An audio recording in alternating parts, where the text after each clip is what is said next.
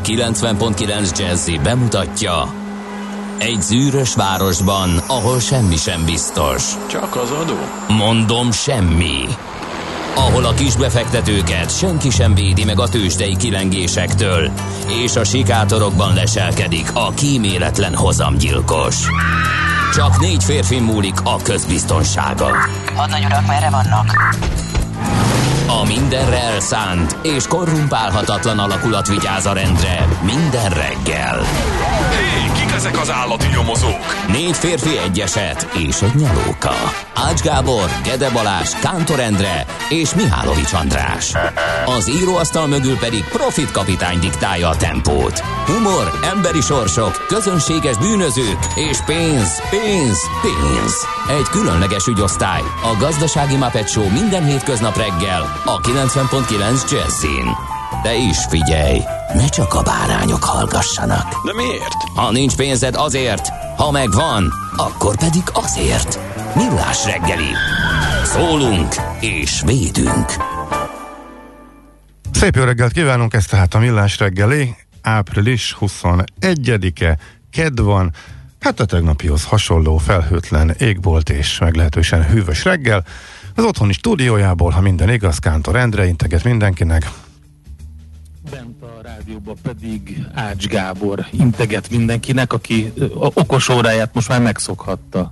Igen, de még mindig nem látom, tehát uh, még vala, nem tudom, mintha itt uh, valahogy kicsinyítve lennének rajta a számok, uh, illetve a, a nappal kapcsolatos uh, információk, úgyhogy mindig meglepődök, hogy uh, hanyadika van, még mindig meglepődöm, hogy ha ránézek az órámra, akkor nem látom azt a bizonyos számot, de majd felülkerekedünk ezen. Na, hogy érzed magad?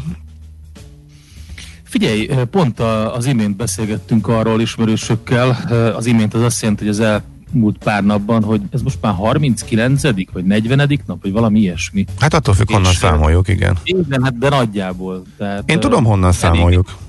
Én nekem az megvan, az a bizonyos beszélgetés köztünk, amikor Igen. jeleztétek, hogy hú, itt most nagy baj van, úgyhogy én is vonuljak két hetes eh, karanténba teljes joggal, ami meg is történt.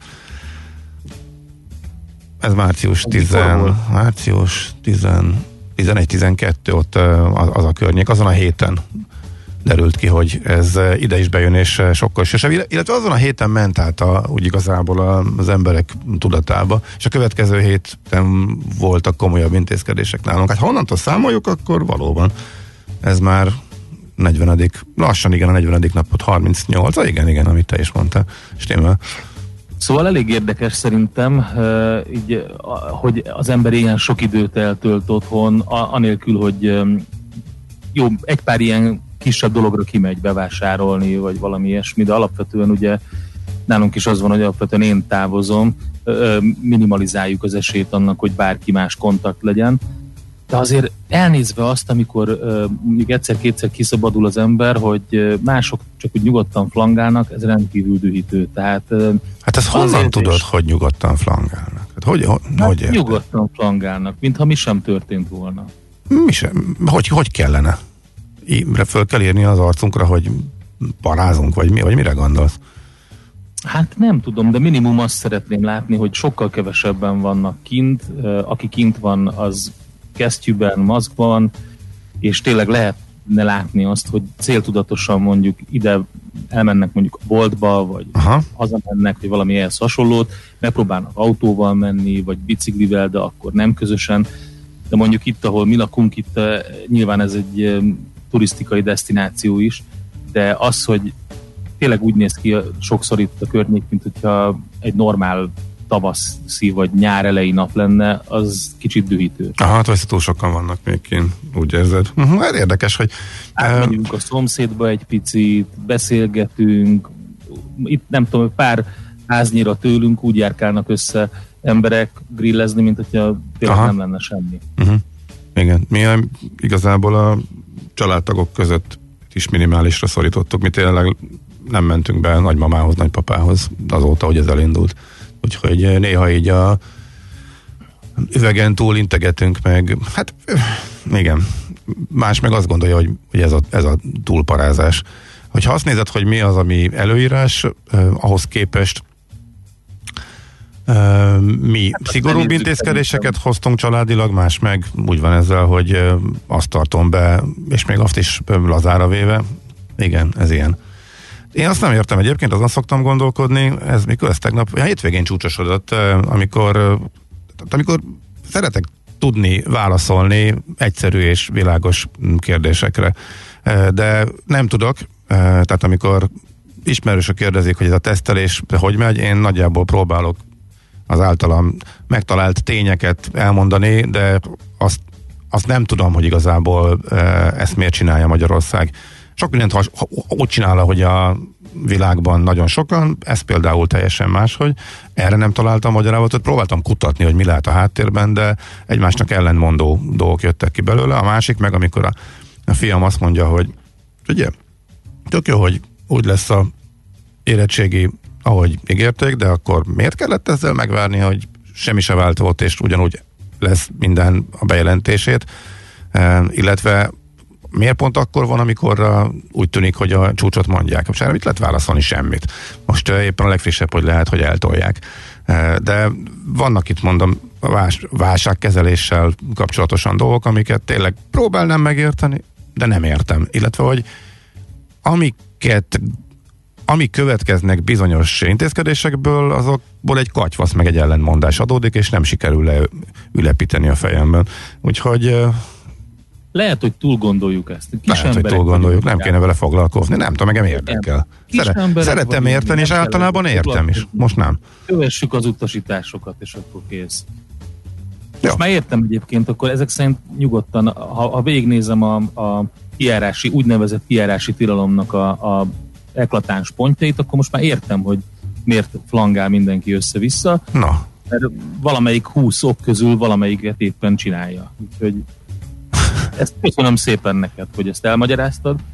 Így már nem vagyok uh, annyira mérges ezekre az emberekre. hmm, igen, értem, hogy mit gondolsz. Köszöntsük inkább a születésnaposokat, majd Nagyon mint jó ahelyett, hogy ehhez e, e, hoztam meg egy meglepő zenét is. Ö, nem, nem fogok meglepődni. Nem fogsz Ha meglepődni? csak, ha csak nem Van második több? Erzsébet brit királynő Korgiához írt dalát fogod berakni, akkor, akkor meglepődök, hogyha abból a rajzfilmből van. 1926-ban született ugyanis második Erzsébet. Ö, Oké, okay.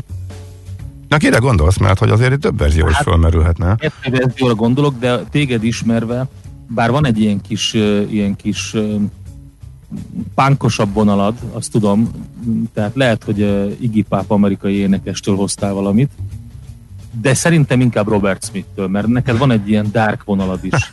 És azt gondolom, hogy Robert Smith lesz. Az Na mesélj az én dark vonalamról, most már kíváncsi vagyok, hogy mit ért ez alatta. Ilyen, ilyen, nem is tudom, ilyen, ilyen, ilyen, van egy ilyen angol ipari vonal, amit szeretsz, és ezzel egybevág azzal a, azzal a fajta ilyen, hát kicsit ilyen alteros stílussal, amit a Cure képvisel.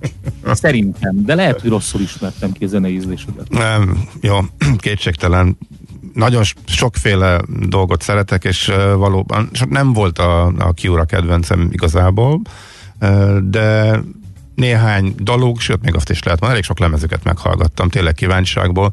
Elég távolságtartással néztem a, azt a szubkultúrát, amiben ők uh, berángattak embereket, vagy illetve ami kialakult velük kapcsolatban, illetve körülöttük. Uh, de ettől függetlenül Soha nem voltál grufti? nem, képzeld el, nem, de mondjuk a, amikor pár éve összeírtam a listámat a, azokról a dalokról, amik 10 pontosak, azon ráraktam, azon két kiószám is volt egyébként, a Lullaby és a Forest a a legelső időszakból például, azokat, azokat például nem tudom megunni. De csak azért, hogy ne így legyen, és csak azért, hogy meglepjelek. De hány éves egyébként Robert Smith? Ö, 59-es évjárat. Hm. Igen, és még aktív. 59-es. Bizony, bizony. Atya világ. Hát Iggy Popot azt most uh, láttam, éppen ő 47-es évjárat, uh, egy fantasztikus fotón, ahol uh, egy ilyen mém keveredett belőle. Uh, van egy ilyen nagyon jó közeli portréfelvétel róla, és uh, az volt felírva a mémre, hogy mindenkit megvisel a karantén, Jennifer Aniston se kivétel. és majd, majd megmutatom neked. Nagyon kemény. Na jó, Így, a, ez a hasonlóság. Na jó? Nem mondok semmit, induljon el, és akkor majd meglátjuk, hogy meglepődsz Következzen egy zene a Millás reggeli saját válogatásából. Tisztelegjünk!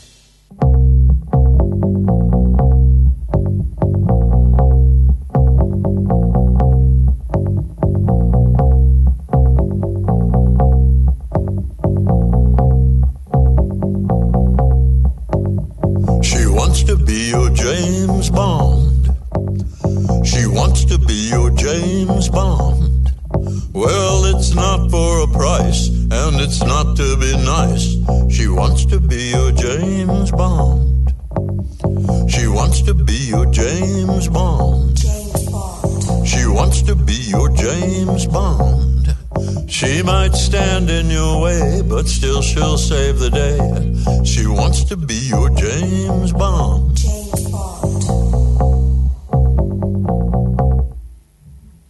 She walks like him, talks like him too. She can suss out the spy, even if it's you. She trusts no one, not even herself. She makes no sudden moves, chalks it up to stealth.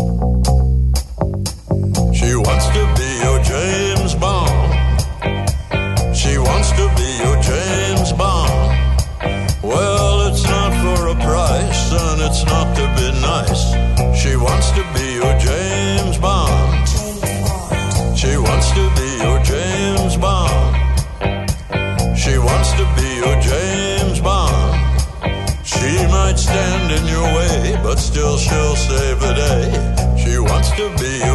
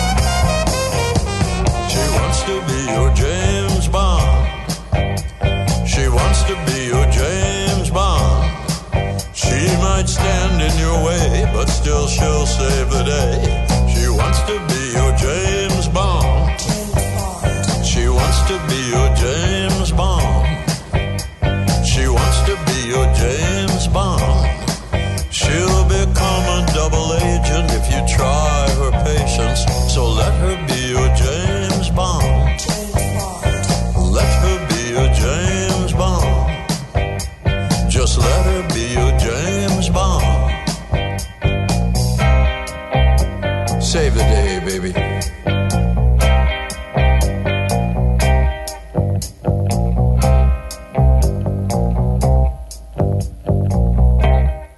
Ezt a zenét a Millás reggeli saját zenei válogatásából játszottuk. Na szóval ezt próbáltam bemutatni, hogy lehet 73 éves valaki, és a pánk nagypapája, a friss, ez a tavalyi lemezéről szólt, és ilyeneket tud e, csinálni. Én dobtam egy hátast. Őszintén szóval, nagyon, igen. Iggy Pop még mindig. Másképpen. Nagyon egyébként, mert ő az egyik olyan, aki, akit azért néha tényleg kifiguráznak, hogy, hogy ilyen idős, meg hogy azért már... Csoda, hogy hát, él. Lóg, lóg róla a bőr egy jó pár helyen, de ennek ellenére azért valahogy, valahogy mégis jól tudja előadni magát színpadon is, meg, meg jól is áll neki ez a kicsit tépen uh-huh. kinézet, úgyhogy, úgyhogy vannak még egy páran, akik hasonló, hasonló stílusúak egyébként, de talán egy kicsit, kicsit rosszabbul néznek ki. Ott van például a Steven Tyler, ő, ő azért, ő is, hogyha kicsit megnézett közelebbről, vannak róla is ilyen portréfotók, ilyen jó minőségű, nagy felbontású portréfotók, hát eléggé meg, megtépődött így az évek során, vagy a Jagger, de egész a Jagger például szerintem hasonló kaliber, elég jól viseli. igen, pont erről beszélgettünk adás előtt is, igen, a srácokkal. Uh-huh. Na jó, hallgató felhívta a figyelmet, él tényleg 0630 20 10 9 09, Viber, SMS, WhatsApp, minden ugyanaz a szám. Eh, hogy Zsidai Viktor föltett ugyanezt a kérdést, amit én eh, ja, merengtem. Eh, van vírusterv, mivel Magyarország felnőtt lakosságának egy része valóban felnőtt, jó lenne, ha lassan megtudnánk, hogy mi a terv. Van egyáltalán terv. Jó, Á, igen, igen, így kezdődik. Hívta fel a figyelmet a teglapi bejegyzésére Viktornak, amit most itt ezen alatt nem volt időm végigolvasni, mindig végig szoktam. Tegnap éppen nem néztem rá, és nem kerestem, illetve nem hívta föl rá a figyelmet senki, tehát még nem találkoztam vele, úgyhogy mindenképpen el fogom olvasni, köszönjük szépen, hogy ezt megemlítetted. Amit én láttam, amit én néztem, ez a teszteléshez kapcsolódóan, amivel a világ sajtó tele van, az tök érdekes, hogy ez izlandi pozitív példa, hogy Izland bejelentette, hogy az ő előrejelzésük szerint a hónap végére nulla nullára csökkenhet az új eseteknek a száma, és ott, ott van egy kutatóintézet, akik nagyon jó kapcsolatot alakítottak ki az állami szervekkel, nagyon-nagyon hamar fölkészültek, és nagyon hamar elkezdtek tesztelni, nyilván egy 300 ezer lakosú országnál, amelynek ráadásul a lakosságnak több mint a fele egy helyen csoportosulott Reykjavik környékén, könnyebb azért ezt elvégezni. A anyagi lehetőségek is hát meglehetősen jók, főleg, hogy, főleg hogyha ezt most simán per fő számoljuk. Nagyon hamar is nekiálltak.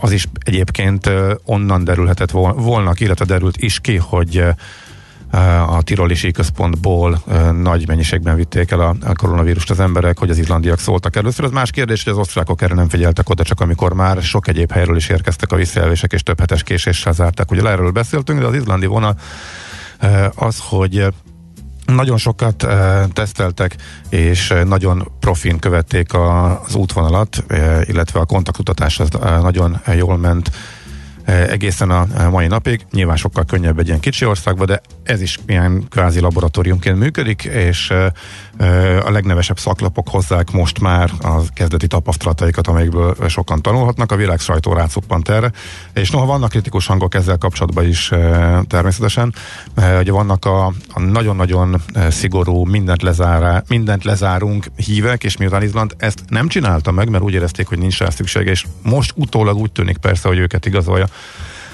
az élet.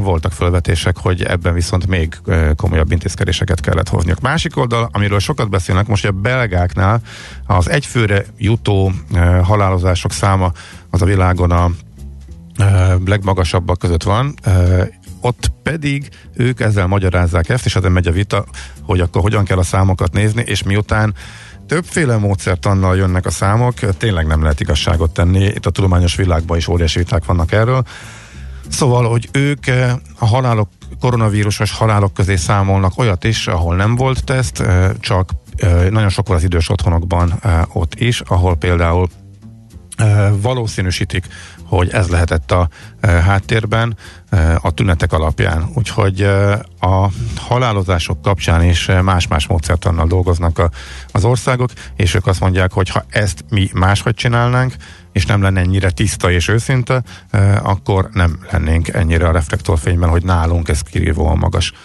ez a szám, úgyhogy ezzel kapcsolatban is volt nagyon sok érdekes cikk a világ sajtóban tegnap. Úgyhogy ennyit Sőt, erről. A kapcsolatban is volt, hogy végre kimutatták azt, hogy összefügg a levegő magas nitrogéndioxid szintje az új koronavírus okozta magas elhalálozással. Ezt a Halle-Wittenbergi Luther Márton Egyetem kutatói derítették ki, és csináltak egy olyan tanulmányt, ami először támasztotta alá konkrét adatokkal ezt a feltételezett kapcsolatot. Úgyhogy ha nagy smog van és egy kis szél, akkor sokkal halálosabb a COVID-19, és ezt meg is jelentették a Science of the Total Environment című tanulmányukban. Műoldas légszennyezettség és légáramlási adatokat néztek, és ezt vetették össze a COVID-19 betegség elhalálozási adataival. És azt mutatták, hogy azokban a térségekben, ahol állandóan magas a légszennyezés szintje, jelentősen magasabb az új koronavírus okozta elhalálozás, mint más térségekben, úgyhogy ez sem egy megnyugtató dolog szerintem. Egy Na, de van egy céghír is egyébként, ami Igen? érdekes volt, hogyha el, elszakadunk egy picit a koronavírustól, mégpedig Magyarországot is érintő. Én érdeklődve olvastam tegnap, többen megírták, többek között a Forbes magazin is, hogy felvásárolja a magyar Biotech USA a SciTech Nutrition-t. A Forbes magazin írta meg először, tegyük hozzá, és utána ment szépen Oké. Okay. Okay. Így szóval, történt, ment végig a sajtón, igen. Van szó, ugye a magyar tulajdonú Biotech USA, ami ugye a nevéből adódóan kicsit furcsa, hogy magyar tulajdonú cégről van szó. Mindkettő. Uh-huh. Szintén magyar hátterű, eddig azonban dél-afrikai tulajdonban lévő SciTech Nutrition-t vásárolta fel. Magyar alapítású, de eladták, és akkor most így jön vissza, igen. Igen, igen. igen. Úgyhogy egy érdekes uh, acquisition itt a hazai piacon. Azért uh, kíváncsi lennék, hogyha ezt lemérnénk, hogy mondjuk a fehérjepor fogyasztóknak hány százaléka tudja, hogy a két nagy versengő márka az mindkettő magyar, de mondjuk egyikről sem látszik úgy elsőre, tehát akár Biotech, USA, akár Szerintem, hogyha ezt a három, három kérdés, három nagy, ö, ö, nagy ö, tömböt néznénk meg. Egy, fel tudod-e sorolni a magyar koronavírus mentőcsomag mind a 35 pontját? Kettő, pontosan tudod-e, hogy mi az, ami beletartozik, és nem tartozik be a kiárási tiralmi intézkedésekbe, és három, vajon tudod-e, hogy magyar tulajdonú a SciTech és a Biotech USA?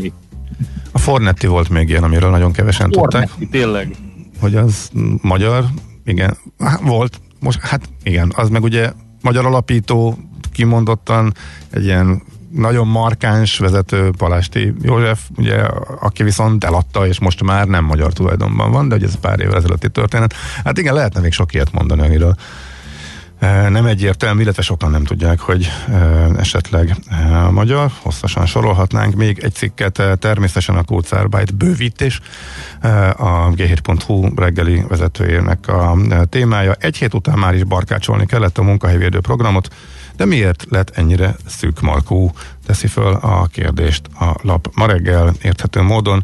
Igazából ember nem volt. Én sok szakértővel beszéltünk itt a műsorban, olyat még nem találtunk, aki értette volna, hogy miért úgy alakították ki. Ha már van minta, a német munkahelyvédő program, tehát bérkiegészítő program, akkor miért olyan lett a magyar? Na most ugye barkácsolták, tegnap kiegészítették, de még mindig érik kritikák, úgyhogy úgy tűnik, hogy lépésenként jelentődik be a nagy magyar program. Igen, tegnap egy két és feledik, ugye a harmadik, és akkor lehet, hogy hetente ö, módosítgatják. Ö, mondjuk ez egy kicsit elkésett, de ezen már ez nem fog változtatni akárhány módosítás sem, ezt már tudjuk, de legalább most már a legfőbb kritikákra válaszoltak, és akkor ezt mondjuk pozitívunként lehet fölhovni sokkal több cégnek nyújt ez most már valós segítséget a változtatás következménye, következtében, tehát a g7.hu vezetője. És akkor haladjunk gyorsan tovább, mert lehetett volna már most beszélni, egészen elképesztő, ami tegnap történt az olajpiacon. Ja, hát, akkor ú, ez... hát azt hittem a tőzsde alatt beszél. Igen, igen, azért, hogy akkor gyorsan e, ismét hm, nem, lehet, hogy nem is kéne zenélni, hanem egyből lehetne nyomni a tőzsdét, most ezen gondolkodom. Hmm, hm, igen, kevés az idő. Próbáljuk meg. Próbáljuk, Próbáljuk meg, meg. és akkor folytassuk egyből a... Igen. Ezért akkor elmondanám, hogy ami kimaradt, hogy Konrád nap van ma, meg Abelárd nap, úgyhogy nekik aztán nagyon boldog névnapot a mai napra. Hol zárt? Hol nyit? Mi a sztori? Mit mutat a csárt? Piacok, árfolyamok, forgalom a világ vezető parketjein és Budapesten. Tősdei helyzetkép következik. Szóval tegnap délután még mondjuk 17 dollárba került egy hordó olaj. A West Texasról A beszélünk, ugye nem a Brentről, mert ugye nehogy ne keverjük össze a kettőt. És Néhány az, órával amikor- később meg neked fizetnek eh, 30-at, plusz kapod az olajat. Ezt próbáljuk meg elmagyarázni a hallgatóknak, hogy mi történt. Ugye Na. itt viccelődtünk a negatív olajárral körülbelül ö, másfél hete Gede kollégával, hogy egyáltalán mi, le, mi lehet az, és meg is beszéltük, hogy ez az obskurus jelenség, ez hát bizonyos esetekben, meg csak bizonyos szállításokra volt így, mégpedig ö, kanadai, meg amerikai ilyen palaolaj ö, cégeknél volt az, hogy annyira beszorultak, meg olyan voltak, hogy nagyobb veszteség lett volna a kitermelésnél, hogyha nem, nem megy negatívba. És akkor beszélgettünk erről. És valamikor délután, tegnap, mikor délután, kicsit később, már este fele uh, Gede kollega írt egy uh, csetet a, a Mill- Millás szerkesztőségi csetre, hogy gyerekek, 360 a West Texas, már 80%-ot zuhant, és utána nem volt megállás, gyakorlatilag a totál összeomlás következett, és olyasmi utána, amit még soha nem látott senki. Hogy átment mínuszba. Igen, mínusz Igen. 37 dollár. Mínusz 37 dollár, ami azt jelenti, hogy ennyit fizetnek annak, aki elviszi. De azért ezt tudni kell, hogy ez, ez a májusi kifutás volt, a júniusi határidők azok uh, inkább mutatják a valós képet az olajpiacon, ennek ellenére elképesztő szituáció alakult ki. Ugye itt egy fizikai szállításról van szó, mert ez a májusi határidő kifutása előtti napon volt ez a kereskedés. Tehát aki itt vásárol, az elviheti az olajat a leszállítási helyről, ez az amerikai Oklahomában levő helyszín, ahonnan ez már fizikaiba csap át, eh, tehát az olajpiacnak a nagy része, az olajkereskedésnek a nagy része zá- zárás, illetve kifutás előtt kicsukódnak ezek a pozíciók, és nem kerül sor fizikai teljesítésre, és általában normális piacokon, amikor nagyjából a kereslet és a kínálatban nincs annyira durva eltérés, akkor mindenki át tudja kötni ezeket a pozíciókat. Akiknek mondjuk vételi pozíciók van, mindig van a másik oldalon annyi vevő, akinek el, akire rá tudják mérni az ő pozíciókat, tehát eladással le tudják zárni az ő vételi pozíciókat, és átrakni egy hát későbbi lejáratra, tehát nem az éppen kifutóra. Viszont most senki nem volt a vételi oldalon, mert hogy senki a világon már nem vállalta azt, hogy ő fizikailag olajhoz jusson, és egészen elképesztő módon borult föl a utolsó napon ez a kereslet kínálat egyensúly, így a határidős piacon, tehát a kifutó a májusi lejáratnál. De ez pontosan azért fordulhatott elő, mert hogy egészen egyszerűen nagyon durván borult föl az olajpiacon is. Tehát eh, jócskán késve és sokkal kisebb eh, mértékben eh, mérsékelték a kitermelést a világ nagy eh, olajvállalatai, illetve az országok nagyon későn egyeztek meg erről, mindenki a saját kis harcát eh, vívta, ezért miután most a, válság hatására több mint 30%-kal szakadt a kereslet globális szinten, iszonyatosan sok olaj van, megtelnek ugye a tárolók, erről beszéltünk már Plecser Tamással többet is, és hát ennek egy apró, ha úgy tetszik, apró mellékzöngéje, de azért sokat mondó mellékzöngéje volt az, ami ezzel a májusi lejárattal történt tegnap a mínuszba átszakadó és egészen elképesztő, tehát a korábbi én pluszos árnál nagyobbra növekvő mínuszos ár. Oké, mi kis forgalommal történt, tehát lehet lesz azt mondani, hogy tényleg ez egy viszonylag kevés embert érintett, de azért az egész piacnak a helyzetére, arra brutális túlkínálatra, ami most a válság kapcsán van, arra fölhívt, fölhívta a figyelmet, és hát láss csodát, erre még az elképesztően optimista napok óta szárnyaló amerikai tőzsde is reagált, és az éppen egyébként a szokásos módon zajló kereskedésből, hogy elindult mínuszban, és már megint pluszban volt a Nasdaq, hát ez a nagyon brutális olajpiaci esemény az átfordította a hangulatot, hogy átérjek a tőzsdére is, és uh, Amerika emiatt azért egy kis mínuszba vissza tudott uh, esni, úgyhogy meg ennyi volt a tőzsdei. Ja, de bocsánat, a szabadba vágtam. Nem, nem, én vágtam a szabadba, azt akartam mondani, hogy láttad biztos azt a felvételt tavaly előtt, vagy nem, nem is tudom mikor, amikor egy ilyen nagyobb ilyen utasszállító, ilyen tengerjáró hajó, ez a szállodahajó nem tudott lefékezni, és így beletronfolt Olaszországba, talán Velencénél valahol ott a mólóba. Ez pont ugyanolyan, tehát hiába állítják meg a hajót, és hiába próbálnak mindent megtenni, a következő fél óra az teljesen kritikus, és ezt valahogy előre kell számítani, akkora olyan lassan tudják manőverezni ezeket a hajókat. Tehát látták előre, hogy baj lesz, látták előre, hogy egyre kisebb a kereslet, telnek a tározók, azok a tározók, ahol probléma van, és nem tudják ugye tárolni, ők kezdték el fújni a vészharangot, de közben azon gondolkodtam, hogy valakinek mázia is lehet, mert aki mondjuk fizikailag közel van Oklahomához, és mondjuk long pozícióban ült és baromi nagyot bukott, annak még valamilyen szinten kikár, tehát kárpótolja a veszteségét az a hordonkénti 37 dollár, amit hozzávágtak, hogyha megvette. De mondjuk nagyon, keves, nagyon kevesen vannak, tehát hogy itt azért meglehetősen kicsi volt a forgalom, meg hát kevesen tudják ezt megcsinálni, igen, úgyhogy nagyon szűk kör. De mindegy, felhívta a figyelmet arra, hogy egészen elképesztően borult föl a kereslet és a kínálat, hogy az olajpiacon úgy általában sokkal több olaj jön ki a földről, mint amennyire per pillanat a világnak szüksége van. De erről már beszéltünk. A budapesti tőzsdéről akkor néhány hát, szót mondjuk nem volt nagyon kereskedés volt, uh-huh. semmi, semmi extra, 0,7%-os mínusz volt, tényleg a MOL volt az, amit ugye ki lehet emelni, az olajpiaci izgalmak miatt volt egy 2,3 vagy majdnem 3 os mínusz, tehát nem, nem várjál, most nézem, igen, 3,2%-os mínusz végül is 2010 forintra gyengült, de az OTP erősödött például 0,2%-kal, a Magyar Telekom 1,3%-kal, a Richter meg 1 százalékkal, úgyhogy alapvetően nem volt egy rossz kereskedési nap. Uh-huh. Oké, okay.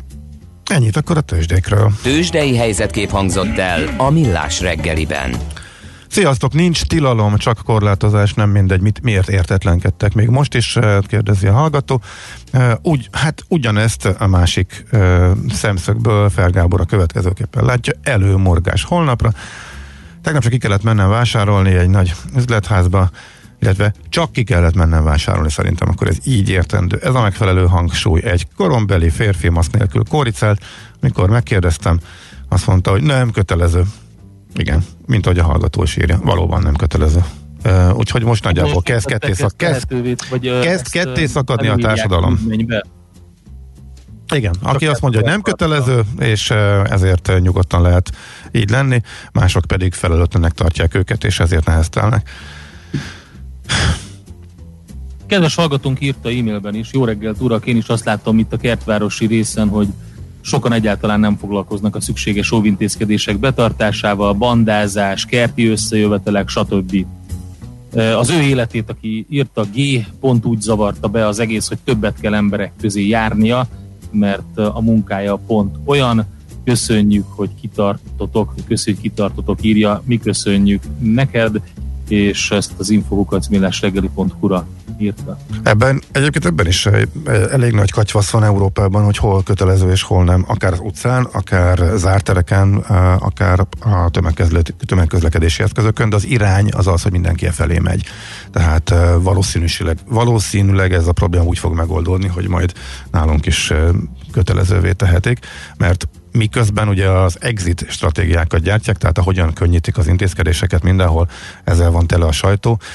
Ennek azért része hogy a maszkviselést az egyre több helyen teszik kötelezővé, és ennek függvényében enyhítenek az intézkedéseken. A, nagyjából arra a szintre, ahol mi vagyunk, mert nálunk nem volt szigorú tehát sokkal szigorúbb volt máshol. Tehát most nagyon leegyszerűsítve így foglalható az elmúlt napoknak a történése, úgyhogy iráig jutottak az európai országok, illetve hát van, ahol már konkrét három-négy lépcsős terv van arra, hogy hogyan lehet eljutni a teljes normalitásba vissza, de ahhoz megfelelő adatoknak kell érkezniük a járvány terjedéséről. Ugye valami hasonlót ígért a magyar miniszterelnök is, hogy majd május elején fogja bejelenteni ezt a tervet, úgyhogy nagyjából itt tartunk most. Most viszont a hírek jönnek, most látom megint eldomáltuk kicsit az időt, úgyhogy a legfrissebb információ következnek, utána folytatjuk a millás reggelit.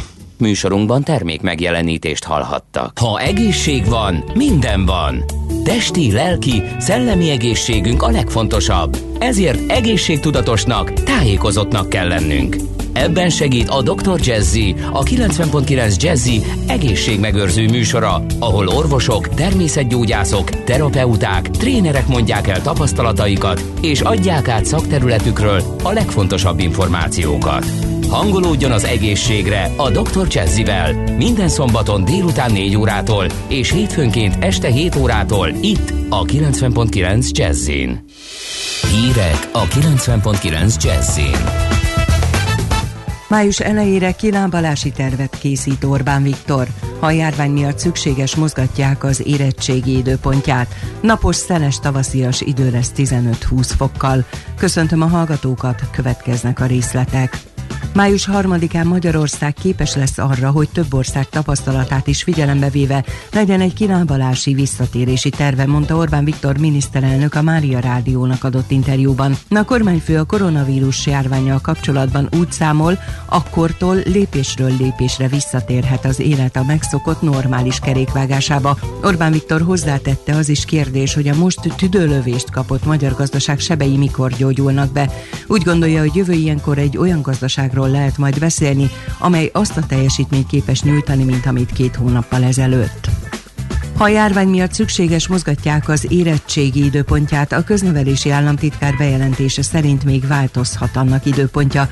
Maruzsa Zoltán a kormány.hu oldalon hétfőn közzétett videóban azt is elmondta, az érettségi lehető legbiztonságosabb megszervezésének kitalálták a módját, ezért tartanak csak írásbeli vizsgákat, és mindenkinek biztosítják a szükséges védőfelszerelést. Müller Cecília országos tisztifőorvos, illetve Orbán Viktor miniszterelnök is arról beszélt, hogy a járvány tetőzését már május 3-ára várják, az érettségi napját egy nappal későbbre jelölte ki a kormány. Az elmúlt napokban diákok és pedagógusok körében is felháborodást, értetlenkedést váltott ki a kormány döntése. Már öt fertőzött van a honvédség kötelékében, jónak tartják a nagyszámú tesztelést, mintavételben az 1500-as szintnél járnak, közölte a külügyi bizottság meghallgatásán Koron Ferenc vezérezredes. Mint az ATV beszámolt róla, azt is elmondta, az elmúlt időszakban az egészségügyi szolgálatot megerősítették, külön speciális felszereléssel rendelkezik a műveletekben minden személy.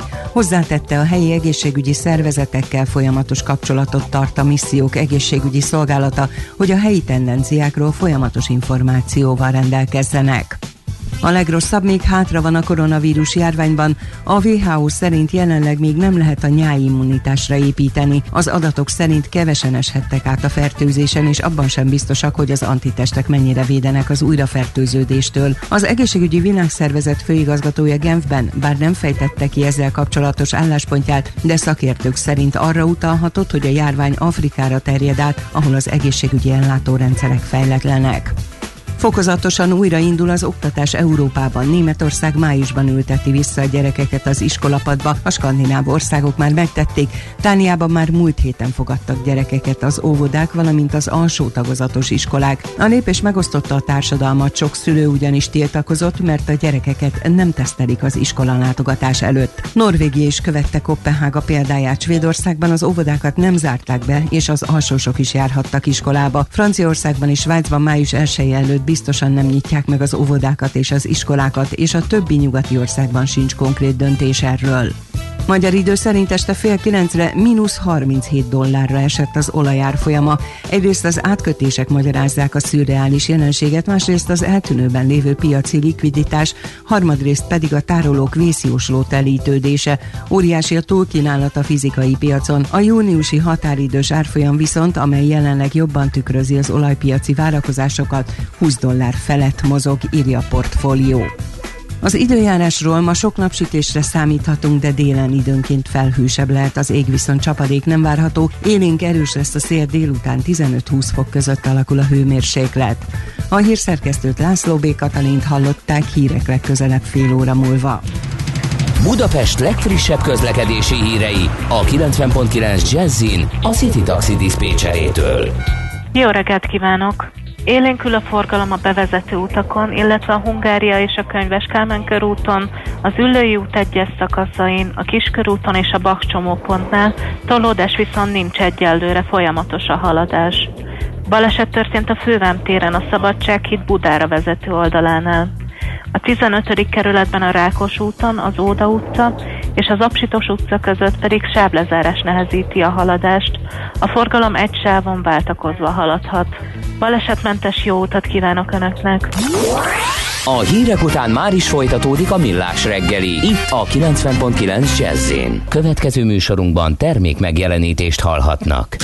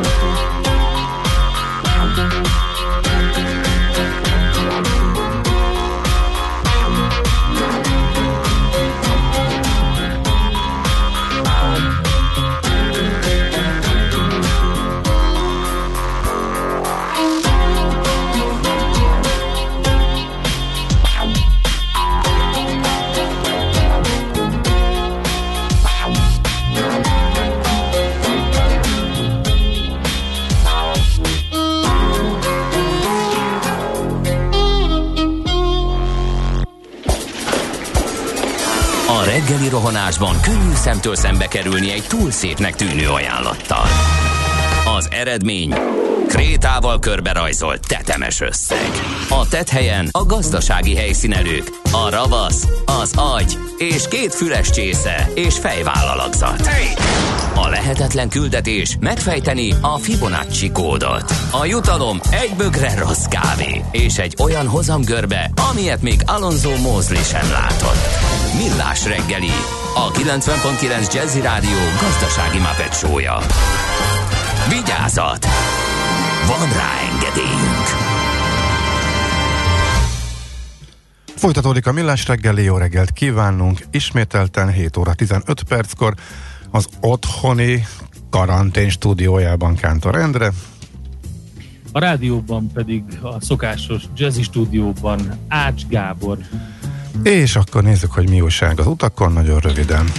Budapest legfrissebb közlekedési hírei, itt a 90.9 jazz Hát az elmúlt hetekkel összevetve egy kicsit uh, talán magasabbnak tűnik a forgalom, azokat a keresztevődéseket nézzük, ami előtt nézem, hogy hány lámpaváltásra lehet átmenni, de egynél többet igazából, vagy kettőnél többet eh, sehol nem látok, viszont egy balesetről eh, kaptunk még információt, a hallgató írta, egészen konkrétan eh, Csári Filpó, hogy a közgáz előtt balesetet rámolnak el, villamosok Gellért tér felé állnak, úton lehet haladni.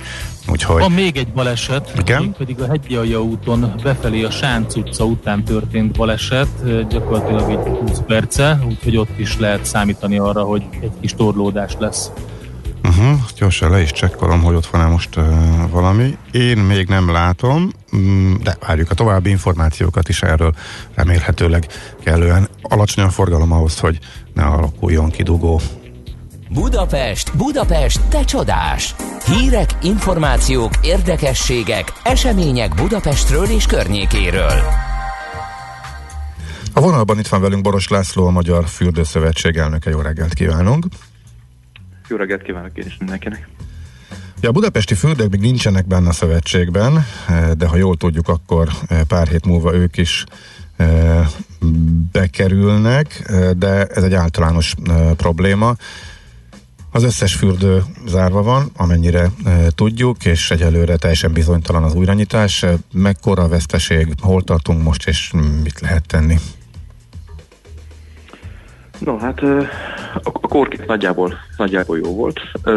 Talán hadd kezdjem azzal, hogy a, a budapesti fürdők, egy, budapesti fürdők egyébként kiváló a szakmai kap, azt gondolom ez már csak formalitás, hogy ők most tagok vagy nem tagok a fürdőszövetségben, teljesen jól dolgozunk együtt, nagyon jól tudunk együtt gondolkodni. Nos, a vírus miatti veszteségekre rátérve azt gondolom, hogy óriási a, óriási a baj. Gyakorlatilag a fürdők, a magyar turizmus, de hát mondhatjuk talán azt is, hogy akár az egész gazdaságnak egyfajta lakmuszpapírja, hiszen uh, az emberek utoljára ö, ö, sorolják a szükségleteik között a, a fürdőzést, a, a nyaralást, a pihenést. Éppen ezért nagyon érzékeny ez a szektor, és pontosan ezért elsők között és a legnagyobb mértékben érezte meg a, a vírust. Gyakorlatilag a bevételek minden fürdőben nullára csökkentek, tehát nem arról van szó, hogy most 15 vagy 50 százalékos bevételcsökkenést szenvedtünk el, hanem nagyjából négy nap alatt a nullára csökkentek a, a bevételek, ami ebben az időszakban azért különösen veszélyes és súlyos jelenség, mert ilyenkor készülünk a nyárra, gyakorlatilag már a tavaly nyárra, nyáron fölhalmozott tartalékok messze vannak, azokat már feléltük, azokat már ráköltöttük, vagy folyamatban van az elköltése az idei nyári felkészülésre, és gyakorlatilag a, a szegény embert pont akkor uh, húzta a legjobban az ág, amikor a legkevesebb pénze van. Hmm. Um, mi, milyen tulajdonban vannak úgy általában a fürdők? Tehát azt azért sejtjük, hogy állami tulajdonban is vannak, de gondolom magáncégek is benne vannak. Ez lenne az egyik kérdés, a másik pedig, hogy igazából milyen segítséget kaphatnak, illetve mit javasolnak, hogy hogyan tudnának segíteni. Nyilván ez a kis KKV-k számára rendelkezésre álló programokban nem tudnak részt venni, igazából hogy hirtelen nem is tudom, hogy melyik lenne az állami csomagnak a pontjai közül, ami érinthetné a fürdőket. A fürdőknek nagyon érdekes a, a státuszuk a gazdaságon belül, akár jogi értelemben, akár, akár gazdálkodási értelemben nézzük. Magyarországon nagyságrendileg olyan 210 és 220 közötti olyan fürdő van, amelyeknek van ö, turisztikai jelentősége. Ezeknek a fürdőknek nagyságrendileg a hát több mint 90%-a önkormányzati tulajdon, tulajdonban álló ö, cég. Éppen ezért ö, nem ö, nem minősül KKV-nak, nem minősül kis- és középvállalkozásnak, ezért akár a Nemzeti Bank nemzet, növekedési ételprogramjaiból, akár más olyan gazdaságélénkítő programokból, fejlesztési alapokból nem tudnak részesülni, mert ugye köztulajdon áll mögöttük. Pedig a másik oldalon, ha a gazdasági racionalitást nézzük, akkor pedig kőkeményen a versenypiacról, sőt a nemzetközi versenypiacról kell megélnünk, hiszen, hiszen a nemzetközi turizmus, a külföldről érkező vendégekért folytatott harc, az, az nem más, mint, mint, mint egy versenypiac. Tehát ezért ez, ez kicsit fura kettősség az, ami a fürdők gazdálkodási és jogi környezetét jellemzi. Másik Boros oldalon had, nagyon... hadd szóljak közben egy másodpercre. Igen. Az meg, hogy elkapta a tekintetemet, hogy azért a fürdők, hogy is mondjam, az elmúlt időszakban csak azt láthattuk, hogy nagyon-nagyon-nagyon telítettek. Tehát, hogyha bármilyen ünnepnap van, vagy szünet, vagy ehhez hasonló, akkor a wellness turizmus volt az első, ami beindult. Ez az egyik. A másik pedig az, hogy azért azt nem lehet mondani, hogy ezek a fürdők Magyarországon, és most nem biztos, hogy minden fürdővel így van, de hogy általában nem lehet mondani, hogy olcsó szórakozási lehetőségek lennének. Tehát azért azért megkérik az árakat a fürdők. Mm, azt gondolom, hogy ez, ez, ez relatív, hogy, hogy mi az olcsó és mi a drága. Ha megnézzük, akkor a, a fürdő üzemeltetés maga egy nagyon költséges, költséges kaland, egy nagyon költséges üzem, hiszen alapvetően munkaerőigényes ágazatról van szó. Az elmúlt évek gazdasági egyébként nagyon dicséretes munkabér emelési, emelkedési tendenciái természetesen nálunk is kellett, hogy jelentkezzenek. Másik oldalról pedig rendkívül energia faló, nagyon magas fix költségekkel dolgozó üzemekről van szó, és, és nem nagyon van lehetőség arra, hogy a költségeket csökkentsük. Tehát attól, hogy több vagy kevesebb vendég van, nagyjából a fürdőknek a költsége ö, ugyanannyi. Azt, hogy most drága vagy olcsó egy fürdőbelépő, ez is, ez is azt gondolom, hogy nagyon ö, relatív, mert ha ha nemzetközi összehasonlításban nézzük, akkor, akkor nagyon olcsók a, olcsók a magyar ö, fürdőbelépők.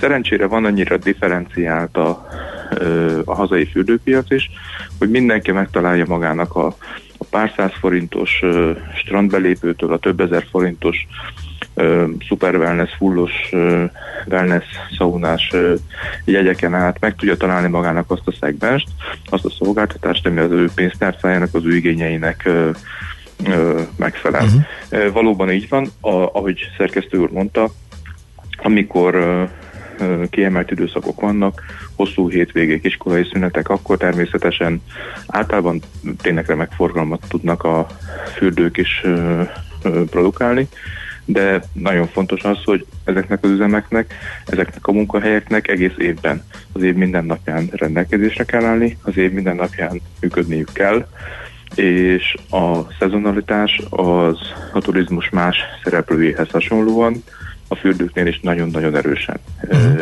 jelen vannak. Tehát az előbb, amikor arra utaltam, hogy a nyári, a tavaly nyári bevételek már, már messze vannak, gyakorlatilag arra, arra gondoltam, hogy, hogy ez a hullámzás gyakorlatilag most éppen a hullámvölgyben tart, és, és ezért érkezett ez a vírus válsága lehetőleg rosszabb uh-huh. időpontban. Akkor még gyorsan a végére, konkrétan mit javasolnak, hogy mit lehetne tenni, hogy most megsegítsék a fürdős szakmát, illetve most jelenállás szerint miben bíznak, illetve hogy nyilván figyelik a járvány lefutását, megtartják a kapcsolatot a az állami vezetőkkel, döntéshozókkal, hogy lehet számítani arra, hogy, mire, hogy legyen mivel kalkulálnak, hogy reálisan mikor nyithatnak újra a fürdők?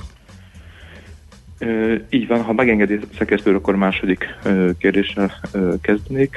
Alapvetően mi úgy számolunk és úgy tervezünk, hogy a nyár első felében jó lenne újra nyitni a, a fürdőket, még ha csak részlegesen, akár rövidített nyitvatartással, akár erős korlátozásokkal, mert az egészség a legfontosabb, és azokat a biztonsági intézkedéseket egyébként egy fürdőben is meg lehet hozni, meg lehet tenni, és lehet élvezni a fürdőzést a koronavírus által megkövetelt biztonsági követelmények mellett is. Tehát mi abban bízunk, hogy a június, legkésőbb július magasságában jó lenne újra nyitni. Hogy miben tud segíteni nekünk a kormány, erről intenzív egyeztetések folynak. Ha megengedik, most csak kettő pontot ragadnék ki ebből. Az első a, egy nagyon gyors, rövid távú likviditási segítség.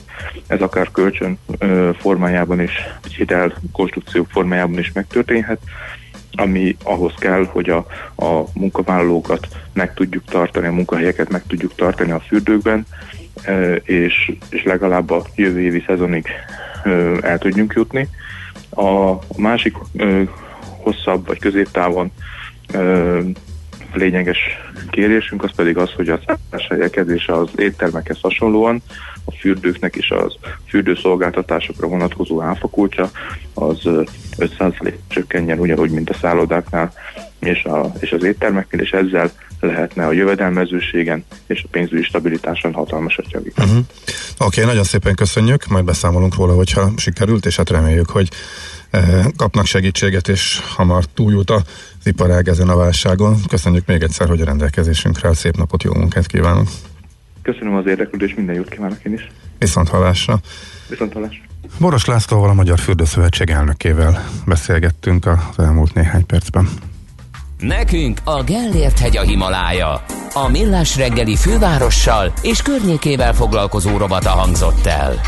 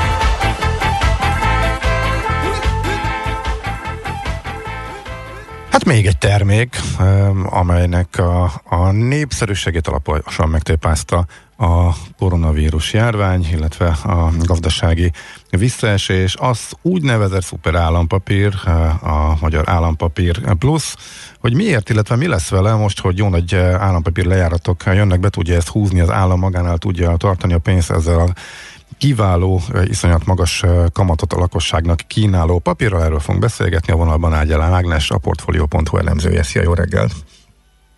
Jó reggelt, üdvözlöm a hallgatókat is. Mit mutatnak a számok, a mennyire esett vissza az értékesítés a legfrissebb adatok alapján, illetve honnan jövünk? Hát ugye volt egy kezdeti nagy felfutás még tavaly júniusban, amikor elindult a konstrukció, ugye a szuperállampapírról beszélünk, aztán ugye már évelején látszottak annak a jelei, hogy kezd ez a, ez a vásárlási űrület egy kicsit alábbhagyni, és a heti jegyzések olyan 60-70 milliárd forint környékére stabilizálódtak. Majd ugye márciusban jött az újabb ö, csökkenés, és akkor már egy ilyen 30 ö, milliárdos heti jegyzések, 20 milliárdos heti jegyzések lettek, tehát látszik, hogy érdemben csökken a, a kereslet a papír iránt. Uh-huh. Maga a konstrukció nem változott a kamatot, a 4,95 százalék 5 évre, hogyha megtartjuk a sávos kamatozás végén, ebben nincs semmi változás, ugye?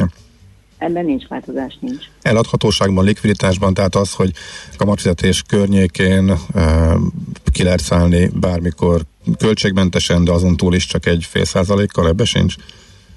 Ebben sincs, ugye, sőt nem is fél százalék, olyan csak 25 bázispont. 25 bázispont. 99,75 százalék, és ugye igen, van a kamatfizetés követően pár munkanap, amikor 100 százalékon tudjuk visszaváltani a papírt. Akkor miért esik vissza az érdeklődés? Egész egyszerűen az embereknek kevesebb befektetni való pénzük van? Részben ez, ugye főleg most itt a koronavírus hatásait nézve mindenképpen egy kiemelhető dolog. Ugye a, az infláció is megemelkedett a januárban, a februárban főleg, ugye azt ismerjük azokat a számokat, lehet, hogy voltak olyanok, akik úgy gondolták, hogy az infláció elleni védelemnél esetleg jobban, jobban teszik, hogy nem ebben a papírban tartják a pénzüket, hanem valami infláció követő konstrukcióban, vagy esetleg más befektetésben. És azt is látni kell, ugye, hogy a, a szuperállampapír kapcsán a nagy vásárlók azok ugye mindig a privátbanki ügyfelek voltak, és a privátbanki ügyfeleknek a, a portfóliójából az utóbbi egy-két hónapban mondjuk azt, hogy nem, nem képez ez prioritást, sokkal inkább visszaváltották a papírt, vagy nem vettek újat, és más befektetési lehetőségeket keresnek, például részvényeket. Uh-huh. Hogyha összevetjük... Mit a... erre az állam akkor most? Hát ez egy nagyon jó kérdés, ugye az államnak az biztos, hogy szüksége van a, az erről befolyó pénzre, hiszen ugye most uh, még nagyobb lesz az államadóság, mint eddig volt, és ugye most uh, az államadóságnak egy jelentős részét azt a, azt a lakossági állampapírok adják, tehát mindenképpen fontos csatornája ez a, a, az államnak hogy uh, ugye az is kérdés hogy meddig fog felmaradni ez az állapot, hogy meddig lesz ilyen kevés, hogy ilyen kicsi a kereslet a, a lakossági állampapírok iránt. Hogyha ez tartósan felmarad, akkor nyilván lépni kell valamit akár, akár azzal, hogy mondjuk a prémium állampapírnak a, a prémiumát emelik meg, vagy például azzal, hogy a, a elgondolkodhatnak azon is, hogy a szuper állampapírnak a kamatát emelik meg.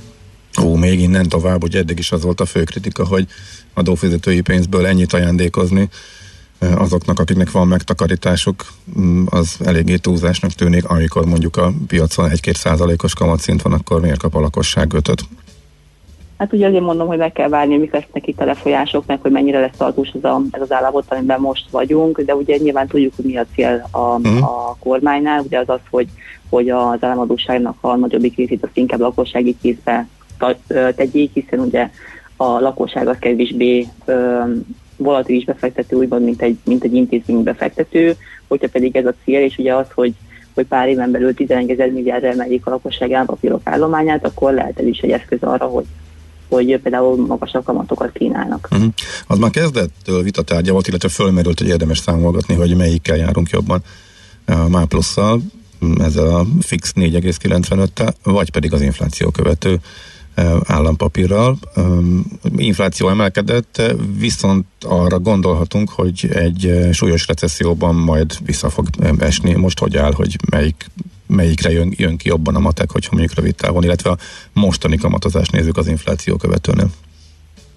Így van, tehát ugye az infláció most januárban, februárban azért elég szépen megemelkedett, de ugye a, az, ahogy ugye csökkenni fog a fogyasztás várhatóan, ugye ugye ez az infláció is esni fog, tehát nem lehet arra számítani, hogy ez a, ez a magas infláció ez így is marad. Már pedig ugye a, a máplusznál csak akkor lenne vonzó például egy prémium állampapír, vagy valami, ami inflációt vető kamatot biztosít, hogyha az 5 éves, éves szinten ugye átlagosan az infláció az 4,95%-nál magasabb lenne, de ez ugye nem várható. És jelenleg még, még ugyebár a Magyar Állampapír Plusz most ezzel a magas inflációval fél éves időtávon mondjuk negatív reálhozamot hoz, de hogyha valaki tartja 5 éves időtávon, akkor, akkor még mindig jobb választás lehet ez, tekintve, hogy a, az infláció nem fog felemelkedni ilyen mértékben, mint például egy prémium állampapír. Uh-huh. A privát banki oldalról és a részvényeken kívül van még versenytárs termék, amelyik szóba jöhet, hogyha azt nézzük, hogy kivel versenyez a szuperállampapír, vagy azért a legnagyobb probléma a friss lakossági források, a befektetni való pénzelapadása? Valószínűleg inkább igen, ez, a, ez, ez az utóbbi, amit említettél, az a nagyobb probléma. Ö, versenyző terméknek leginkább maximum a részvény lehet az, ami még így érdekes dolog, hiszen ugye most, hogy ilyen sokat estek, estek a részvénypiacok, sokan gondolhatják azt, hogy akkor most jó lehet, ez egy jó beszállási pont lehet. Ugye vannak még befektetési alapok, de ezekből is inkább áramlott ki a pénz. Nem mondanám azt, hogy most jelenleg ezek ennek a, lennének a versenyző termékek a, a MÁ Plus kapcsán illetve hát ugye amit látunk még a számokból az az, hogy ismét megugrott a készpénzállomány Magyarországon, ez nyilván a, ez is a, a koronavírusnak a, az egyik hatása. Erre mindig is rágyót az állam, úgyhogy valószínűleg így fog a továbbiakban is tenni. Oké, okay, nagyon szépen köszönjük, hogy itt voltál és beszélgettünk erről. Szép napot, jó munkát kívánok! Köszönöm a lehetőséget nektek is. Sziasztok! Szia, szia! Árgyalán Ágnessel a Portfolio.hu elemzőjével beszélgettünk, mielőtt most azonnal következnek a rövid hírek, utána pedig folytatjuk természetesen a millás reggelit, itt a 90.9 Jazzin várjuk továbbra is az észrevételeket, hozzászólásokat, kérdéseket, információkat, kritikákat, bármit a szokásos számainkra 0630, illetve a szám abból csak egy van 0630 2010 909, akár Viber, akár WhatsApp, akár SMS, jöhet mind. Műsorunkban termék megjelenítést hallhattak. Márka Monitor.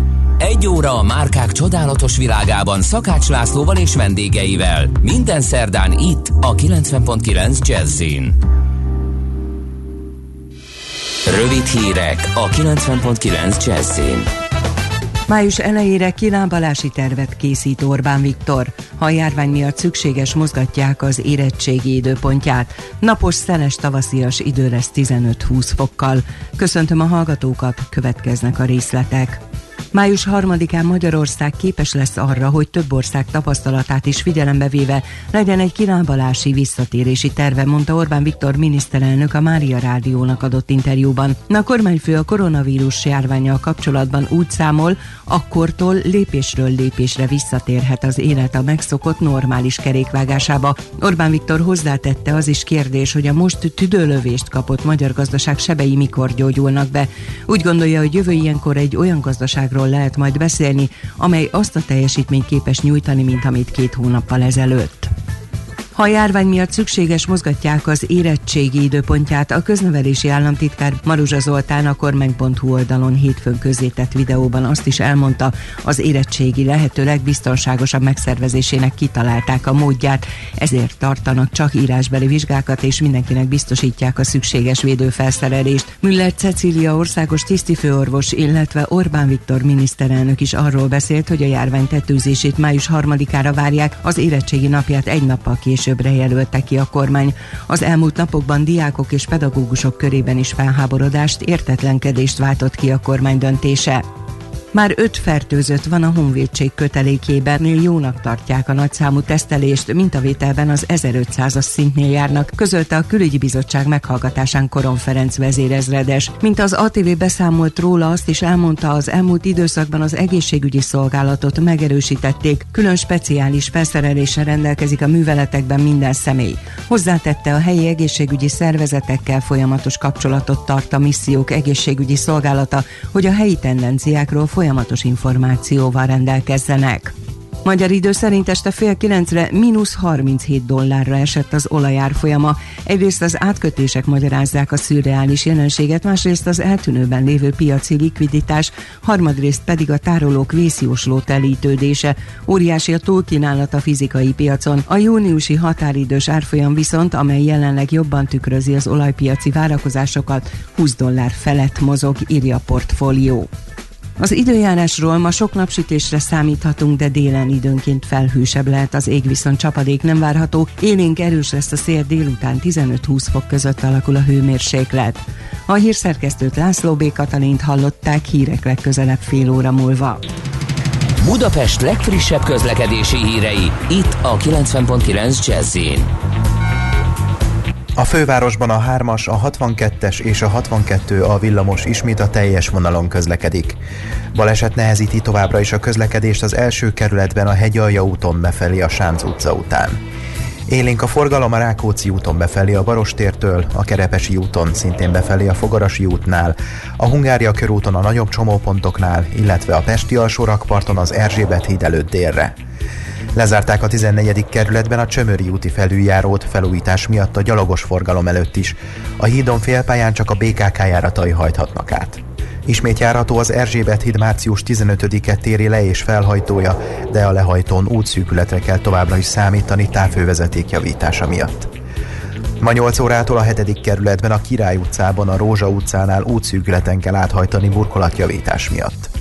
Ma 15 óráig a 22. kerületben a Szabadkai utcában az Alvó utca és a Budatétényi utca között félpályás lezárása számítsanak, mert javítják az útburkolatot. A váltakozó irányú áthaladást jelzőlámpa szabályozza, az érintett BKK járatok megállóját áthelyezték. Szegi Dániel, BKK Info. A hírek után már is folytatódik a millás reggeli, itt a 90.9 jazz Következő műsorunkban termék megjelenítést hallhatnak.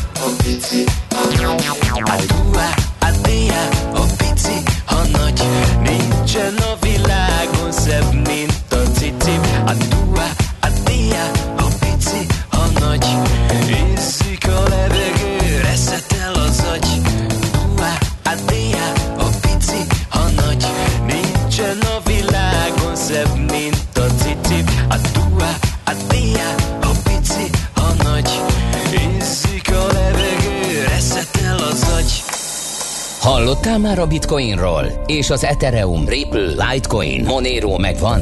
Hallgass a kriptopénzek világáról és a blockchain technológia híreiről szóló rovatunkat. Kriptopédia, hogy értsd is, mi hajtja az új devizát. Mint minden kedden ebben az időszakban most is Debreceni Barnát hívtuk, az online kriptobroker Mr. Coin.eu alapítóját. Jó reggelt, szia! Jó reggelt, sziasztok! Na mi van a Librával, a Facebook uh, kripto vállalkozásával, mert hogy ott is um, sok érdekesség van. Most már nem annyira mondják, hogy bukott, amikor ugye csomóan kiszálltak a projektből, akkor ugye bukásnak nevezték, de aztán új kerestek, és megint vannak érdekességek. Hát igen, ők most teljesen újra feltalálták magukat igazából, tehát látszik, hogy ők, ők ezt nagyon szeretnék. Több fontos dolog történt. Az egyik az az, hogy a Facebook próbál egyre inkább a háttérbe vonulni, és az ő részesedésük most már az egész projektben csak 10% és a, a, a többi konzorcium tag viszi főleg ezt az egészet. A fejlesztés a, még mindig a, a David Markus nevé, vagy kezében van, aki, aki a Facebooknál dolgozik. Ez még előnk is jelenthet a többiek számára, hiszen mindenki a, a rossz, gonosz Facebookkal azonosítja a Librát, és akkor ők ezt szépen csöndben, nyugiban csinálhatják Facebook neve alatt. De minden esetre, ami történt még ezen kívül, hogy kihozták a white papernek egy újabb kettes verziójú kettes verzióját, ami lényegében arról szól, hogy a szabályozói uh, kívánalmaknak szeretnének megfelelni mindenféle szempontból. Tehát, és és ez, ez, ez most több dolgot is jelent. Az egyik az az, hogy a, eredetileg ők egy valuta kosárban gondolkoztak a Libra coinban, ami mögött ott volt um, um, euró, ilyen, dollár, um, stb. Um, egy ba- több, több ilyen bankszámlán, és ez adta a fedezetét egy, egy közös Libra coinnak. Ami most változott, ami egy, ami egy jelentős változás, hogy most azt mondták, hogy legyen egy libra euró, ami mögött euró van, vagy euró cashnek megfelelő valamilyen pénzügyi eszköz, vagy, vagy állampapír, ugyanez libra dollár, kihoznak egy libra dollár nevű stablecoin, ami mögött vagy amerikai rövid állampapírok vannak, vagy dollár, vagy ezek valamilyen keveréke, és így tovább, és így tovább, és ezek a stablecoinok fognak a rendszeren belül mozogni, és e fölé, amit létrehoznak Libra coin az továbbra is egy valutakosár lesz, de az már nem a hagyományos pénz lesz mögötte, hanem már ezek a stablecoinok és akkor így egy réteggel... Bonyolultul hangzik ez, Barna, ne haragudj. Annyi, hogy közé raktak egy stablecoin réteget. Mert ezzel, ezzel biztosítani tudják azt, hogy, hogy az adott stablecoin, vagy az adott, tehát hogy egy eurót lehessen használni úgy Európában, hogy lehet vele, lehet vele ö, számolni. Mondjuk az Európai Központi Bank tud a Libra euróval egy az egyben számolni, hogyha nagyon elterjed, akkor az ő monetáris politikájának egy része lesz, ugye, hogy a Libra euró gyakorlatilag figyelembe veszi, ezt nem tudja megtenni egy, egy valuta kosárral. Hm. Hát ez egyre érdekesebb. Azt hagyján, de hogy ki fogja ezt az egész rendszert átlátni rendesen. Tehát amikor én ö, fölmegyek a, a, a brit Facebookra, mondjuk így, és a, a GBP alapú Librával próbálok valamit csinálni, akkor annak lesz egy átváltási árfolyama majd a dollár alapú librához képest? Um, igen, az, az, tehát azt nem tudom, hogy a, hogyha te mondjuk GBP librát küldesz mondjuk nekem, és nekem egy dollár alapú valam, tehát nekem a GBP fog ö, megérkezni, vagy átváltódik dollárra, ö, ez egyelőre nem egyértelmű, de, de felhasználóként ö, úgy fog tűnni, mint, mint egy, egy dollárvalet, vagy egy, egy ö, font wallet, vagy egy euró wallet. Tehát, hogy eurókat fogunk küldözgetni, ezt fogjuk látni igazából. Maga a Libra coin, ami a valutakosár, szerintem az egy egyen szofisztikáltabb ö, ö, felhasználónak lehet érdekes, inkább talán vállalkozásoknak, illet- illetve ö, szofisztikált magánszemélyeknek, tehát az, az inkább az IMF-nek a, az SDR-jéhez hasonlítható. Én, én nem látom azt, hogy itt Libra coinokkal fizessünk a boltban, az, az tényleg inkább egy ilyen, egy ilyen fedezeti eszköz egy vállalkozás számára szerintem, és egymás között libra eurókat és libra dollárokat fogunk küldözgetni. De miért küldözgetnénk, ez fölmerülhet a hallgatókban, hogy visszamegyünk az alapokhoz. Hát mivel lesz ez jobb, mint hogyha simán küldözgetném ezeket a devizákat hagyományos módon? Azért, mert, mert tehát gond- gondolj bele, hogy a Facebooknak van most már talán több mint két milliárd felhasználója, ebből talán egy milliárdnak van hozzáférése hagyományos pénzügyi infrastruktúrához. Tehát nem, nem tudsz csak úgy bárkinek küldeni Facebookon dollárt. Uh-huh. A hagyományos módon. Igen. Paypalon se feltétlen. Így meg annyi lesz, hogy a Facebookon belül fogom ezt két gomnyomással intézni.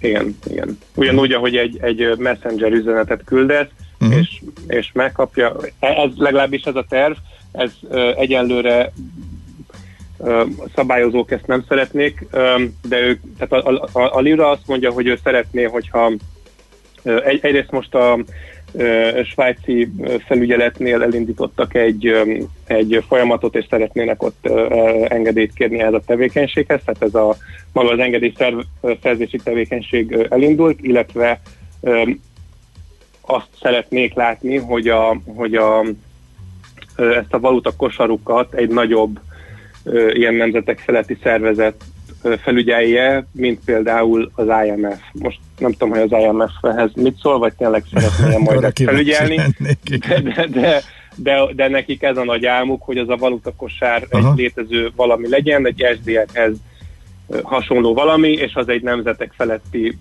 valamilyen valutakosár legyen, Mhm. amit egy nemzetek feletti szervezet jó lenne, ha felügyelne, és ők ebben nagyon szívesen ö, ö, beleállnak, tehát Mhm. hogy nekik az a nincs problémájuk, hogy őket felügyeljék. Aha. Ö, Oké. Okay. Na viszont a kínaiaknak a digitális yuannak az ural, uralma az ára, és tesznek is ezért, ott is vannak érdekességek, ugye? Most hogy áll ez? A kínai, kínaiak elindították gyakorlatilag a, a saját digitális juanyuknak a, a publikusabb tesztfázisát. Ez most, most indul áprilisban öt városban. Na ez hogy, néz ki a gyak, ez hogy néz ki a gyakorlatban? Na. ez mit tesz? Hogy a... Na, és akkor ez, ez, ez most ö, az jelenti, hogy ebben most részt vesz négy kínai nagy bank, és olyan állami alkalmazottaknak ad, ad- adtak hozzáférést ehhez a valethez, akik ezeknek a bankoknak a, az ügyfelei, és ők és azt csinálták gyakorlatilag, hogy, hogy beosztak kereskedőket a rendszerbe, és azt mondták, hogy, hogy tessék itt van, nem tudom, váltsd be ö, 100 ö, juanodat a bankszámládról, és akkor kapsz cserébe 100 digitális juant. És akkor most ezt tesztelik, hogy hogy, hogy hogy működik ez a rendszer. Ennek van egy külön alkalmazása, ami letölthető mobiltelefonra.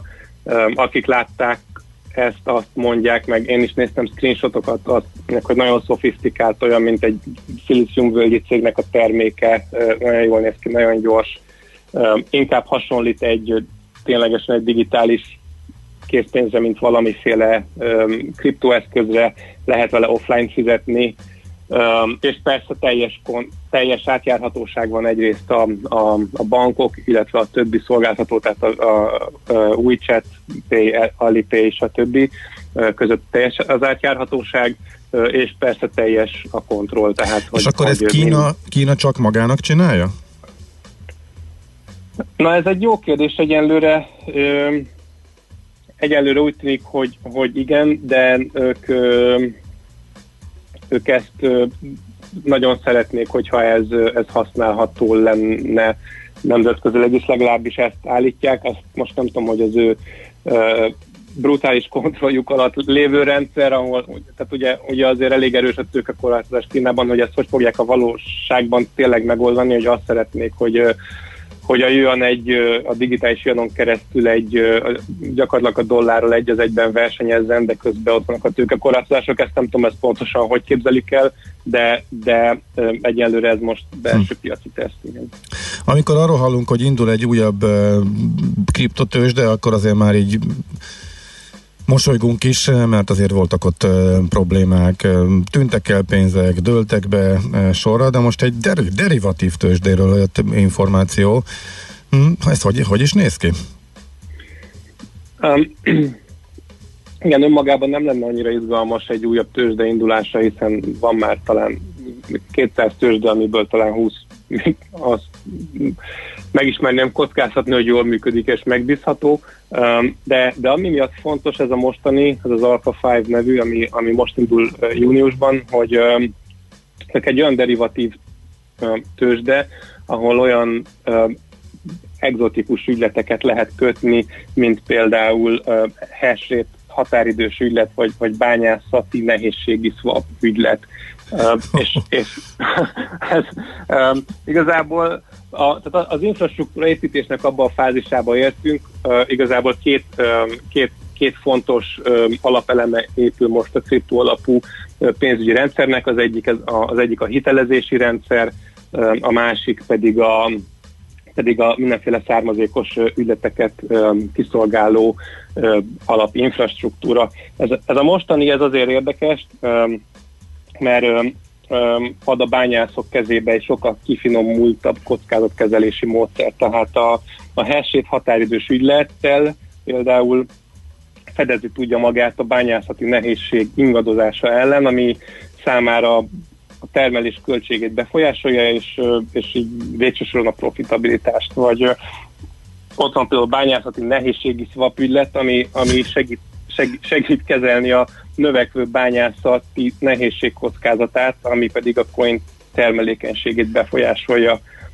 Ez, ez gyakorlatilag... Akkor ezt most kikérdezzük a hallgatóktól ezután. A, a, az, elmúlt, az elmúlt 10 percnek a kezdve a különböző devizán alapuló stablecoinokkal a Facebooknál, és ezt a kettő derivatív ügyletet, amit most elmondtál, és ebből nem tudom, Gábor, te, te ezt fel tudtad dolgozni? Én, én ezt értem, de ez már annyira szofisztikált és annyira mókásan hangzik, hogy én nagyon kíváncsi, hogy ez működhet-e. És én ezt értem, hogy a, a bányászoknak ez egy nagyon fontos fedezeti eszköz, és egy, és egy nagyon jó ötlet, de hogy ez a valóság, hogy gyakorlatban is, hogy működni tud, de hát nagyon kíváncsi vagyok. Hát ez lesz a nagyon érdekes. Igen, tehát én, én nem tudom elképzelni azt a market makert, aki beáll ide likviditást biztosítani. Tehát, hogy ez, ez fontos, de hogy, hogy meg kell találni ugye a profitabilitást a, az árjegyző számára is, aki ezeket a swap ügyletek, ezeknek a swap ügyleteknek beáll mindkét oldalára. Tehát ez az, ami szerintem baromi nehéz. Mm, igen.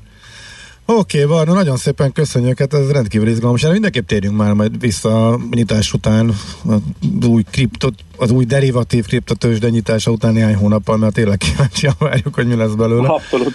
Oké. Okay. Szép napot, jó munkát neked is! Köszönöm szépen, szép napot nektek is! Szia, szia! Debreceni Barnabással az online kriptobroker Mr. Coin.eu alapítójával beszélgettünk. Kriptopédia, a millás reggeli új devizarovata hangzott el. Hírek és érdekességek a kriptopénzek és blockchain világából. Hát Bandi, régen alatt arattunk annyi, annyira zenével, mint ezzel a friss Iggy Poppal, tehát alig győztem elolvasgatni, nagyon bejött a hallgatóknak, nagyon köszönjük a az észrevételeket, örülünk neki. Elmondom a legszebbet, jó? Csak azt mondja, Igi, hát ez hatalmas volt, így öröm ébredni, jó reggelt másoknak, hála nektek minden reggelért. Ez a legszebb, persze Felgábor a maga szokásos stílusából, a, nem tudtok ti, ha akartok. Ez volt a másik legnehezebben kiérdemelt dicséret azért, hogy Iggy Pop utolsó tavalyi lemezéről érkezett dallal köszöntöttük őt magát a 70 harmadik születésnapján, ugye még a műsor legelején.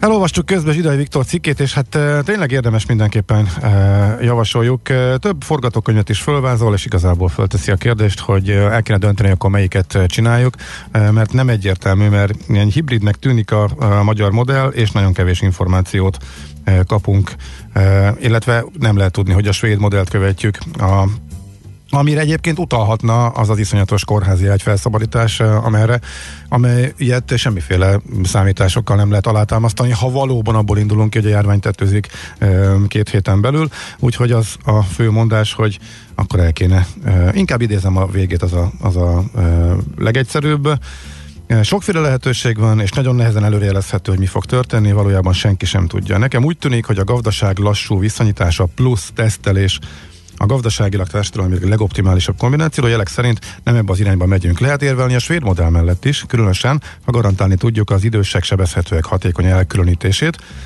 ennek egyelőre az ellenkezője látszik viszont. És feltételezzük, hogy valójában a betegség mortalitása alacsonyabb, mint amekkora az a jelenlegi ismereteink szerint. A magyar megoldás viszont még nem látszik, egyrészt óriási kórházi ágy felszabadítása, ami a svéd modellre utal, ugyanakkor a miniszterelnök május elejé tetőzésről beszél, az meg nagyon komoly kontrollt fog igényelni még nyáron is, ennek meg nincsenek meg az előfeltételei. Egy dolog biztos, olyan verzió nincs, hogy újra nyitjuk a gazdaságot, és semmit sem csinálunk, de mégsem terjed a járvány. Szóval döntsük el, vagy ha már el nem dönthetjük, legalább tudjuk meg a döntést, hogy miképpen kezeljük ezt a járványt, a svéd úton vagy a koreai megyünk. Ha nem tudjuk, mi a járványal a terv, akkor nem tudunk a gazdaságban sem tervezni. Szóval mi a terv, hadd tudjuk meg végre. A, igen, Teszi fel a igen, igen, és az a rossz ebben az egész szituációban, hogy szerintem pont a bizonytalanság, meg az hmm. is, hogy ugye ez a komoly kontroll is egy érdekes dolog, de az, hogy ha látjuk azt, hogy már enyhítenek különböző nyugati országokban, meg olyan, olyan adatok jönnek, amikre bizonyos enyhítésekkel reagálnak a politikusok, az is borzasztó rosszul hat, mert hogyha véletlenül ez a korlátozás erősödne itt Magyarországon, miközben melegszik az idő, és ugye egyre szebb idő van, és az emberek szeretnének menni, és azt látjuk, hogy máshol már enyhítés van, ez még nehezebbé fogja tenni ezt az egész szituációt. Hát most ezt nem értem már hogyan. Tehát ez az egyik modell, hogy enyhítünk, aztán visszazárunk, nézzük az adatokat, aztán megint visszaszigorítunk, és a számoktól függően nagyon lassan vergődünk el odáig. Igen, de én szerintem tudunk... azt nem lehet megcsinálni, főleg Magyarországon nem, hogy azt mondjuk, hogy na akkor enyhítünk, eleve már a korlátozáshoz nagyon enyhe volt, aztán most enyhítünk egyet, jobban kiengedjük az embereket, majd utána azt mondjuk, hogy megint bekeményítünk. Tehát ezt igazából nem látom. Hát nem tudom, hogy ugye mi, mi nem tudunk nagyon enyhíteni, mert hogy nincs miből, tehát van egy be nem tartott és be nem tartatott kijárási korlátozás, és azon amúgy mindenki maga dönti el, hogy mennyire fél ez a magyar modell, nem? Tehát most egyszerűsítsük le. Az látszott Így a hallgató észrevételekből is, hogy két jól elkülönülő tábor van. A nem tilos nem, nem kötelező miért hagyjak maszkot ö, hülyeség, illetve aki kimegy az utcára, és ha valaki nincsen maszk, akkor ö, felelőtlennek nevezi. Jó, ezt mondom a két széle, de hát nyilván vannak ö, közép ö, utasok is. Nem fogjuk tudni megfejteni, ajánljuk mindenkinek Zsirai Viktor cikkét, úgyhogy ez lenne itt a legfontosabb, mert hogy az órára nézve ismét László B. Adjuk át a terepet, hogy a legfrissebb információkkal, hírekkel megismertethessen benneteket.